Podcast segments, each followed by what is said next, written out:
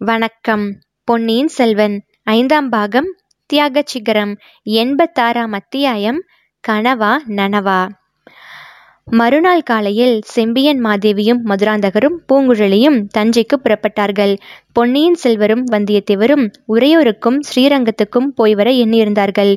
போகும்போது கரிகாலச் சோழர் காலத்தில் காவிரி நதியின் நீரை தேக்குவதற்காக கட்டப்பட்ட பேரணையை வந்தியத்தேவனுக்கு காட்டுவதாக அருள்மொழிவர்மர் கூறியிருந்தார். அவர்கள் புறப்படுவதற்கு முன்னால் பொன்னியின் செல்வர் குந்தவை தேவியிடம் விடைபெற்றுக் கொள்வதற்காக சென்றார். அக்கா தாங்கள் பழையாறைக்கு அவசியம் போக வேண்டுமா? என்றார். தம்பி நீங்கள் உறையூருக்கு அவசியம் போக வேண்டுமா? எங்களுடன் பழையாறைக்கு வரக்கூடாதா? என்று கேட்டாள். இல்லை அக்கா உறையூரில் ஆழ்வார்க்கடியானை முக்கியமான காரியத்துக்காக சந்திப்பதாக சொல்லியிருக்கிறோம் என்று சொன்னார். ஆஹா நீ முன் மாதிரி இல்லை தம்பி. உன் மனசு மிகவும் கெட்டு போய்விட்டது. என்னை நீ லட்சியம் செய்வதே இல்லை.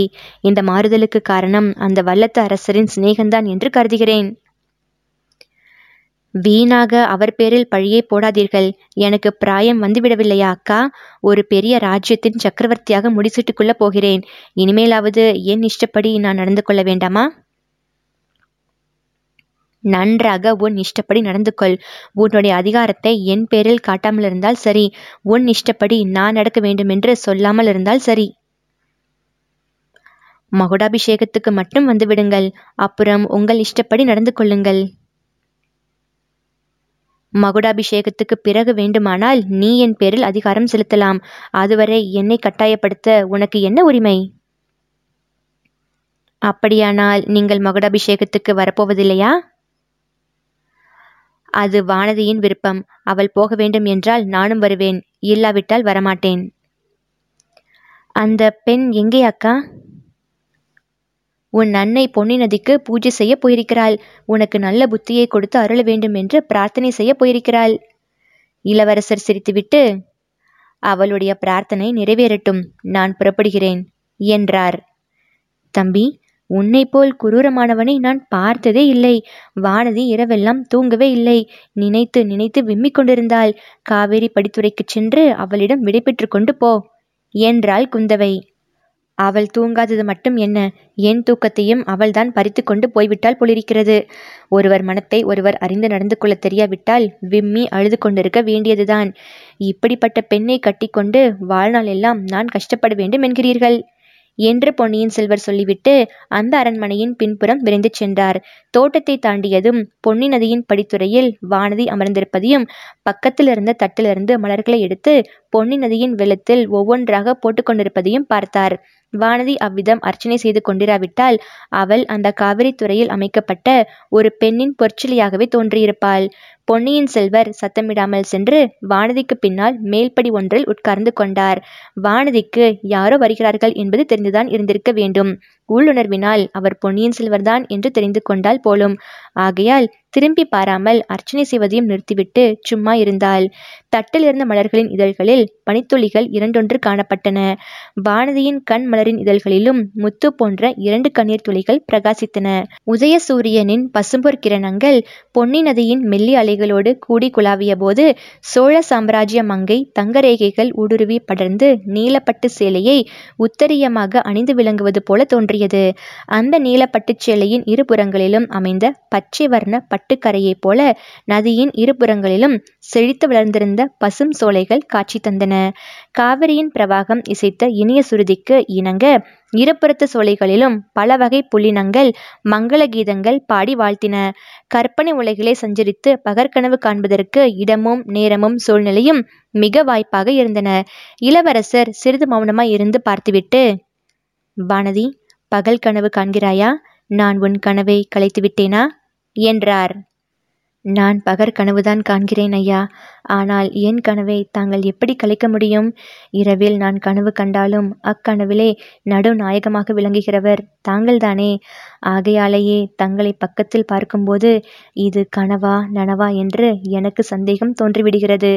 வாருங்கள் என்று அழைக்கவும் இயலாமற் போகிறது. ஆம் சுவாமி. எத்தனையோ நாள் எத்தனையோ விதமான பகற்கனவு கண்டு கொண்டிருக்கிறேன் தங்களை முதன் முதலில் திருநல்லம் அரண்மனை தோட்டத்தில் நான் சந்தித்தபோது தங்களை யானைப்பாகன் என்று நினைத்தேன்.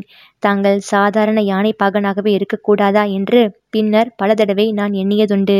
தாங்கள் வெறும் யானைப்பாகனாயிருந்து என்னை தங்கள் பின்னால் யானையின் மீது ஏற்றிச் சென்றதாக பல முறை கற்பனையில் கண்டு கழித்தேன் அப்போதெல்லாம் இந்த உலகத்தைச் சேர்ந்த சாதாரண கரிய யானையின் மேல் ஏறிப் போவதாக எனக்கு தோன்றுவதில்லை. தேவலோகத்தில் உள்ள ஐராவதம் என்னும் வெள்ளை யானையின் பேரில் நான் ஏறிச் செல்வதாக தோன்றும்.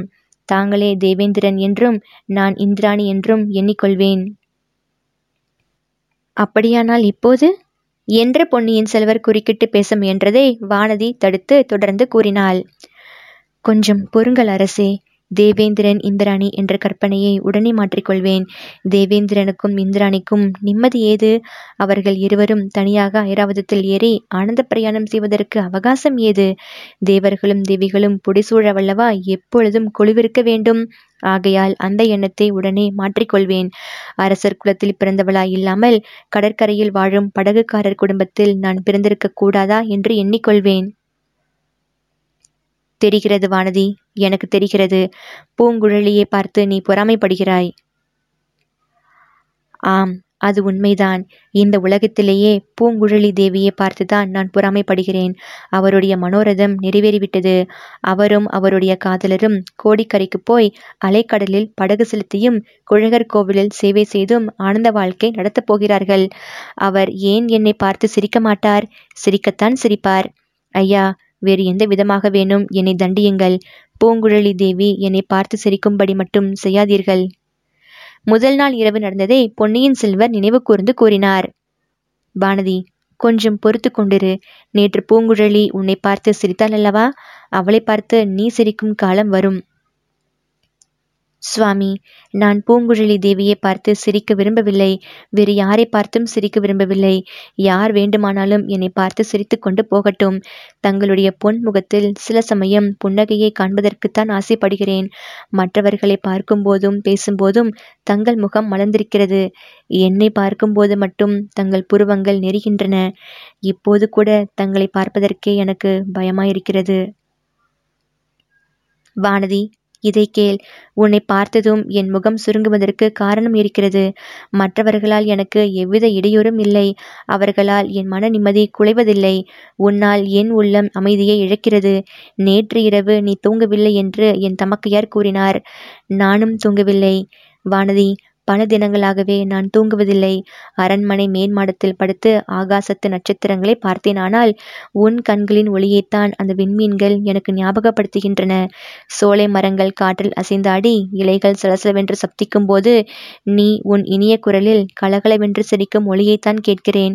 மிருதுவான தென்றல் காற்று என் தேகத்தில் படும்போது நீ உன் காந்தல் மலர்களையொத்த விரல்களால் என்னை தொடுவதாக எண்ணி பரவசமடைகிறேன். வானதி இப்படியெல்லாம் உன் நினைவு என்னை ஆட்கொண்டிருப்பதால் உன்னை நேருக்கு நேர் பார்க்கும்போது என் முகம் சுருங்குகிறது. புருவங்கள் நெருகின்றன. என் வாழ்க்கையில் நான் சாதனை செய்ய விரும்பும் காரியங்களுக்கெல்லாம் நீ தடங்களாகி விடுவாயோ என்று அஞ்சுகிறேன். சுவாமி அந்த பயம் தங்களுக்கு வேண்டாம். தங்கள் காரியங்களுக்கு நான் தடையாக இருக்க மாட்டேன். நீ தடையாக இருக்க மாட்டாய். யாருமே தடையாக இருக்க முடியாது. மாரி காலத்தில் கீழ் திசையிலிருந்து புயல் கொண்டு வரும் கருமேகத்திரளை நீ பார்த்திருக்கிறாயா வானதி? அந்த மேகத்திரளில் மழைநீர் நிறைந்திருக்கிறது. மின்னல்களும் இடிகளும் அம்மேகத்தில் மறைந்திருக்கின்றன. சண்ட மாருதம் அந்த மழை நிறைந்த கொண்டலை தள்ளி கொண்டு வருகிறது. அதை யாராவது தடுத்து நிறுத்த முடியுமா? அந்த மேகங்களின் நிலையில் நான் இருக்கிறேன். வானதி என் உடம்பில் எப்போதும் ஒரு பரபரப்பு இருந்து கொண்டிருக்கிறது. என் உள்ளத்தில் ஏதோ ஒரு வேகம் இருந்து கொண்டிருக்கிறது. கண்ணுக்கு தெரியாத மின்னல்கள் மின்னுகின்றன. காதில் கேட்காத இடி முழக்கங்கள் ஒலிக்கின்றன. புயல்களும் சூறை காற்றுகளும் சண்டமாருதங்களும் என்னை அழைக்கின்றன. ஏழு கடல்களிலும் மலைமலையாக அலைகள் கிளம்பி என்னை வரவேற்கின்றன. ஆயிரம் ஆயிரம் சங்கங்களின் நாதமும் முரசுகளின் முழக்கமும் போர் யானைகளின் பிளிரல்களும் என்னை கவர்ந்து இழுக்கின்றன. என்னை யாரும் தடுக்க முடியாது. வானதி ஆனால் தடுக்க முயன்று எனக்கு மன நிம்மதி இல்லாமற் செய்யவிடும். சுவாமி அவ்வாறு நான் ஒரு நாளும் செய்ய மாட்டேன். தடை செய்ய முயலவும் மாட்டேன். மூன்று உலகையும் ஆள பிறந்த தங்களுக்கு உதவி செய்ய முடியாவிட்டாலும் இடையூறாக இருக்க மாட்டேன். ஆகையினாலேதான் தங்கள் அருகில் சோழ சிங்காதனத்தில் உட்காரவும் மறுதளிக்கிறேன் வானதி சோழர்குல சிங்காதனம் மகிமையில் பெரியதானாலும் அளவிலே சிறியது. அதில் ஒருவர்தான் அமர முடியும். சக்கரவர்த்திக்கு பக்கத்தில் வேறொரு சிங்காதனம் அமைத்து அதில்தான் சக்கரவர்த்தினி அமர வேண்டும். சுவாமி எனக்கு தாங்கள் அமரும் சிங்காதனத்திலும் இடம் வேண்டாம். தங்கள் அருகில் தனி சிங்காதனத்திலும் இடம் வேண்டாம். தங்களுடைய பட்ட மகிழ்ச்சியாக சிங்காதனத்தில் அமர்ந்திருக்க புண்ணியம் செய்தவளுக்கு அந்த பாக்கியம் கிடைக்கட்டும். தங்களுடைய நெஞ்சமாகிய சிங்காதனத்திலே எனக்கு சிறிது இடம் கொடுத்தீர்களானால் அதுவே ஏழு ஜென்மங்களில் நான் செய்த தவத்தின் பயன் என்று கருதி பூரிப்பு அடைவேன். வானதி என்னால் சுலபமாக கொடுக்க முடிந்ததை நீ கேட்கிறாய். என்னுடைய நெஞ்சமாகிய சிங்காதனத்தில் நீ ஏற்கனவே இடம் தயார் செய்து கொண்டு விட்டாய். அதை நான் உனக்கு தருவதில் எவ்வித தடையும் இல்லை. இந்த பெரிய சோழ சாம்ராஜ்யத்தின் சக்கரவர்த்தினியாக உண்மையிலேயே நீ விரும்பவில்லையா வானதி? கண்டோர் கண்கள் கூசும்படி ஜொலிக்கும் நவரத்தினங்கள் பதித்த பொற்கிரீடத்தை உன் சிரசில் சூட்டிக்கொள்ள வேண்டும் என்ற ஆசை உனக்கு இல்லையா? அந்த ஆசை எனக்கு சிறிதும் இல்லை. சோழ குலத்து புராதன மணிமகுடங்களை நான் பார்த்திருக்கிறேன். கையில் எடுத்து பார்த்திருக்கிறேன். அவற்றில் ஒன்றை என் தலையில் வைத்து கொண்டால் அதன் கணம் என் தலையை அமுக்கி கழுத்தை நிறுத்து மூச்சுவிட திணறும்படி செய்துவிடும் என்று அஞ்சுகிறேன். அவ்வளவு வலிமை என் உடலில் இல்லை. அவ்வளவு தைரியம் என் மனத்திலும் இல்லை. சுவாமி நவரத்தினங்கள் இழைத்த மணிமகுடத்தை சுமக்க வலிமையும் தைரியமும் உள்ளவர்கள் அதை சுமக்கட்டும். தாங்கள் கடல் கடந்த நாடுகளுக்கு பிரயாணம் புறப்படுவதற்கு முன்னால் எனக்கு வேறொரு பரிசு கொடுத்து விட்டு போங்கள். அரண்மனை நந்தவனத்திலிருந்து அழகான மலர்களை பறித்து தொடுத்து மாலை கட்டி தருகிறேன். என்னால் எளிதில் சுமக்கக்கூடிய அந்த மாலையை என் கழுத்தில் சூட்டி என்னை தங்கள் அடிமையாக்கி கொண்டுவிட்டு புறப்படுங்கள். சீன வர்த்தகர்களிடமிருந்து நவரத்தின மாலையை உனக்கு பட்டாபிஷேக பரிசாக கொண்டு வந்தேன். தங்கள் பட்டாபிஷேகத்துக்கு எனக்கு பரிசு எதற்கு? சரி வேண்டாம். இதை வேறு யாருக்காவது கொடுத்து விடுகிறேன். வானதி நீயும் நானும் ஒரு ஒப்பந்தம் செய்து கொள்வோம். நான் புறப்படுவதற்கு முன்னர் உன் விருப்பத்தின்படி உனக்கு ஒரு மாலை சூட்டிவிட்டு போகிறேன். நான் சூட்டும் அந்த மணமாலைக்கு பதிலாக நான் ஒவ்வொரு தடவை அயல் நாடுகளிலிருந்து திரும்பி வரும்போதும் நீ ஒவ்வொரு பூ மாலையுடன் காத்திருக்க வேண்டும். கடல் கடந்த தூர தூர தேசங்களுக்கெல்லாம் சென்று புலிக்கொடியை நாட்டிவிட்டு வெற்றி முழக்கத்துடன் நான் திரும்பி வரும்போதெல்லாம் நீ ஒரு வெற்றி மாலையுடன் எனக்காக காத்திருக்க வேண்டும் என்றார் இளவரசர். ஒரு மாலை என்ன? நூறு நூறு மாலைகள் தொடுத்து வைத்துக்கொண்டு காத்திருப்பேன்.